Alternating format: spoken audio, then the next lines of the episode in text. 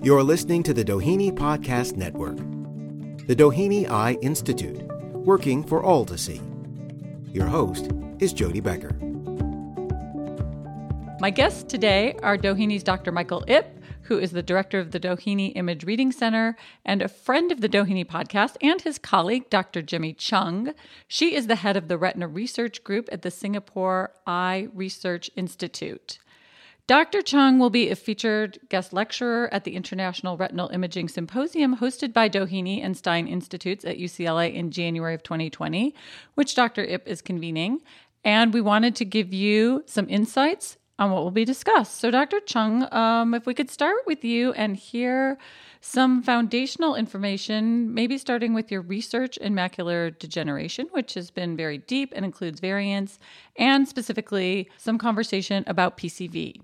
Hi, Jody. Thank you very much. It's my pleasure to join this podcast, and I really look forward to coming to uh, Doheny to join the event in January. It is great to have the opportunity to share our research because uh, AMD is an important condition that affects people all over the world, and yet it is very curious that we notice certain differences in uh, particularly the phenotype and perhaps also the genotype of uh, people affected by AMD in different parts of the world, particularly the Asian phenotype, uh, often can look different to the Western phenotype. Particularly, there is less drusen appearance as a background. Perhaps uh, in the late stage, less geographic atrophy as well. And during the neovascular stage, I think many people realize that in our part of the world, uh, a lot of the neovascular membranes do also exhibit uh, something called a polypoidal structure as well. So these are all very uh, perplexing uh, questions that we want to study and improve our understanding of how best to treat this condition, both in Asia and around the world as well. So, this is an area of specific interest for you. Can you talk a little bit about how you became engaged in this variant and sort of where your research has taken you? I suppose it goes back to the whole experience we've been uh, having uh, in terms of treating AMD through the years, well, I came in uh, after the uh, MPS study, so I never had to laser off neovascular membrane, but I came in through the uh, PDT era. So at that time, photodynamic therapy was the mainstay of treatment for, for neovascular AMD all over the world through the success of the TAP and VIP study. And then uh, in Asia, it worked beautifully for polypoidal as well. And so at that time, that was before uh, we had OCT, and we judged our success by getting rid of the blood. And on angiography, it stops leaking, and we see closure of these lesions on angiograms. And then subsequently, things change, and it's been an amazing journey because now we have much better tools, much better treatment uh, uh, that's available. So now we talk about using OCT to judge where whether a lesion is still exuding, whether it's leaking, whether it's active, and we have much less emphasis on closing the lesion. And subsequently, of course, all over the world, we've moved away from photodynamic therapy, which is an occlusive and, in a way, a bit of a destructive um, method, to anti VEGF therapy. However, in Asia, there is still a big concern about trying to close these polypoidal lesions on angiogram. And therefore, it is still not as clear as in the West whether we can rely completely on monotherapy with anti-VEGF because photodynamic therapy still plays a role in a proportion of patients for this condition. So while anti-VEGF seems to at least solve most of the problem in uh, Western AMD, in particularly uh, in the daily practice that I have with about half of our patients having polypoidal subtype, um, we're still not so clear whether we can completely do away with photodynamic therapy. So it's something that affects the daily management of patients coming through. And a huge amount of engagement in the research, as I can hear. Dr. Ip, can you talk a little bit about how the options and the outcomes have changed in this period that Dr. Cheung is discussing? You know, a lot of it does have to do with some of the racial differences that we see with respect to this age related macular degeneration variant being much more common in Asian populations. And so, with respect to you know our, our treatment options, I, I, I think I would just reiterate some of what uh, Dr. Cheung just just mentioned, which is that uh, with this particular variant, and again for those who are not familiar with it, we're talking about polypoidal choroidal vasculopathy or PCV, which is a, a variant of age-related macular degeneration. I would estimate that we probably miss a lot of this in the United States. I mean, some of the prevalence studies show that in our United States population, it may be as high as 10 to as high as 10 to 20 percent of the uh, neovascular AMD that we see, and I think it's certainly much higher in Asia. But once recognized, there is a um, difficulty with this disease in terms of how well it responds to anti-VEGF therapy. So it's been reported, and, and it's it's in my own anecdotal experience that these eyes are a bit more recalcitrant to anti-VEGF therapy than the typical sort of Western appearance of neovascular AMD that has all the typical hallmarks of drusen, etc.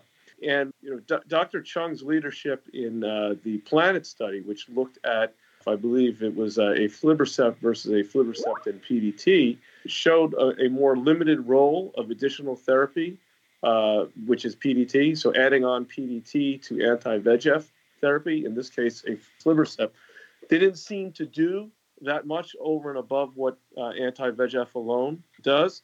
So I, would like to kind of hear what she thinks about that. But you know, in, in my experience, we we typically have to add photodynamic therapy uh, onto anti-VEGF therapy in many of these eyes because again, this variant of AMD seems to be more recalcitrant to monotherapy with anti-VEGF.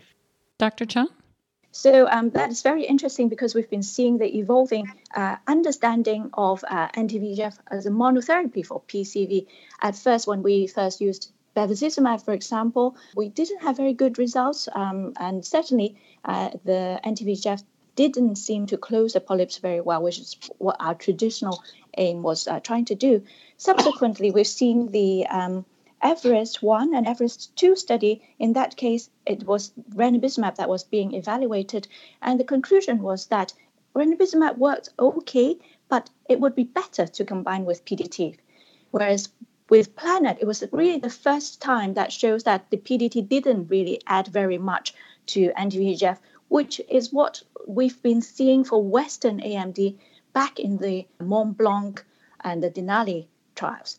Now, then, in fact, with even newer and perhaps stronger anti-VEGF, if you may say so, we've seen a very exciting result from the Hawk and Harrier study uh, that was presented very recently by Glenn Jaffe in AAO, uh, a subgroup analysis of about 50 patients in each of the three arms with PCV that was ICG proven, predominantly from the Japanese uh, participants, showing that almost 70% of the population could be maintained with monotherapy with brolucizumab at 12 weekly interval and very good visual outcome as well. So I think um, anti-VEGF as a whole is a as a group, but now we have multiple anti-VEGF, just like we're trying to figure out how to use all of these uh, drugs in the Western AMD population. I think in PCV in Asian AMD, we are also having uh, to try this task, and perhaps anti-VEGF monotherapy can work in a larger and larger subgroup of patients. But I still think that there is a role of PDT uh, that we can't completely do away with it. Dr. Cheung mentioned some challenges with identification. I'm wondering, Dr. Ip, can you talk a little bit about what those challenges are in early identification? First of all, you have to have an index of suspicion and be on the lookout for this. Again, as I as I mentioned, I think a lot of folks who practice uh, in in the West and are used to Western populations aren't really thinking about this, and it's really just been, I think, recently where we're starting to become more aware of this variant. And as for the reasons we just mentioned, it's important to to be aware of it. You know, I I think first it starts with uh, just your clinical examination where you're more likely to see sort of these orange lesions, these orange sort of polyp lesions deep in the um, retina or in, in, in, the choroid. And then you tend to have more of a hemorrhagic sort of component to the uh, to the appearance of these lesions. And then, in answering your question in terms of imaging, what what can you do to to identify these lesions? I, I think that spectral domain OCT is very helpful. You're looking for acute angle or sharp angle pigment epithelial detachments. Surrounding that, you may have lower lying pigment epithelial detachments, which you may see some branching vascular networks that correlate with that on your ICG angiogram. And then oftentimes you'll see a uh, double layer sign where it looks like there's the RPE is split from the from the Bruch's membrane, and in between, uh, it's presumed that that's where the lesion the aneurysmal lesions reside. And then, you know, you can do fluorescein angiography. I find that to be a little bit less helpful. Generally, there are areas of hyperfluorescence, sort of this pseudo classic appearance to the hyperfluorescence, but it doesn't tend to give, at least me, it doesn't give me a lot of information. And I think really the gold standard is uh, ICG angiography. And that's that's what the, the difference is in, in our typical the Western AMD that, that we evaluate much of here in the United States, ICG angiography just doesn't seem to add a lot to the, the imaging and the diagnosis of this. But when it comes to polypoidal or PCV, I really think it's a gold standard. You almost have to do it to really make sure that you have a case of PCV. And what you're looking for there are the readily uh, identifiable polyps or aneurysmal dilations that you see within the fundus. That's generally the cause of the hemorrhagic appearance that you see on, on ophthalmoscopy.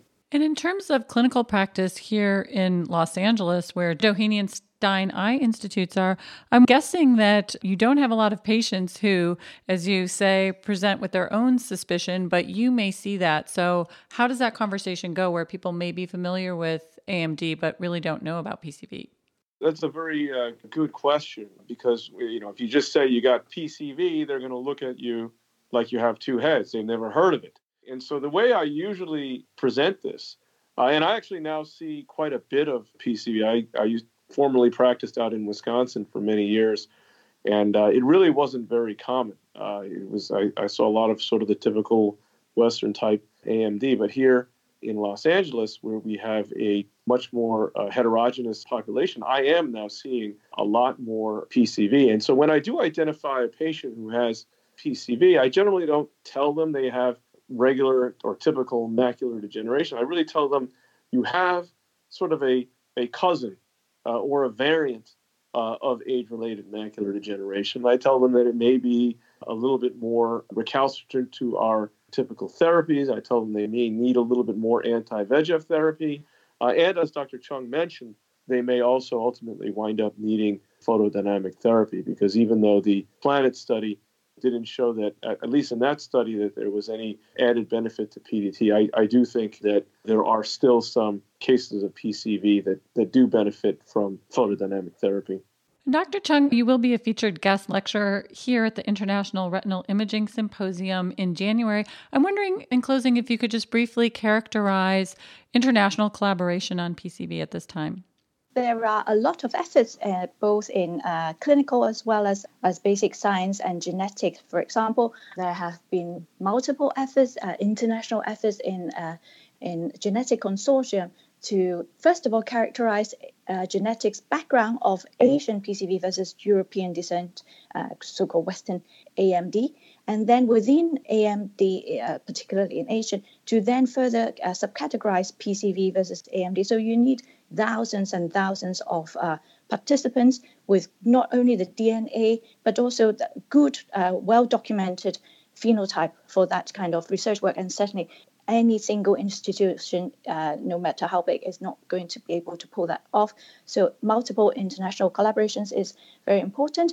And we certainly have some collaborations also clinically with many uh, international partners. We want to compare the clinical phenotypes between Asian subtypes and Western subtypes, and also um, to take advantage of each other's technical capabilities. Doheny is one of the leaders in many of these research. For example, your reading center and all the algorithms that you develop in-house, such as choriocapillaris, uh, quantification, etc. So we are actually also trying to establish collaborations to send some of our images to the Doheny uh, Reading Center to use your expertise to help us understand, for example, changes in the choriocapillaris uh, in these eyes with thick choroid, and many, many uh, uh, opportunities and interesting questions, and also meet each other, uh, have a, exchange and, uh, and exchange ideas in meetings, and to visit each other to look at the case that are different. Uh, always um,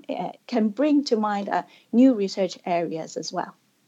So, looking at those big data sets, I guess, will be part of the effort going forward and part of the discussion at the International Retinal Imaging Symposium Here in Los Angeles in January of 2020, Dr. Gemmy Cheung, head of the Retina Research Group at the Singapore Eye Research Center, thank you very much. And Dr. Michael Ip, our director of the Doheny Image Reading Center, thanks for joining me on the Doheny podcast. Thank you, Jody. Thank, Thank you, you. Dr. Cheung. If you'd like to support the work of the Doheny Eye Institute, please visit the website at doheny.org. The Doheny Eye Institute, at the forefront in eradicating eye disease for nearly 70 years, is dedicated to providing state of the art clinical services and supporting leading researchers in the quest for treatments that stabilize and improve the precious sense of sight. Doheny is now affiliated with UCLA Stein Eye Institute. For more information about our doctors and their innovative work in the quest for better vision, visit our website, doheny.org.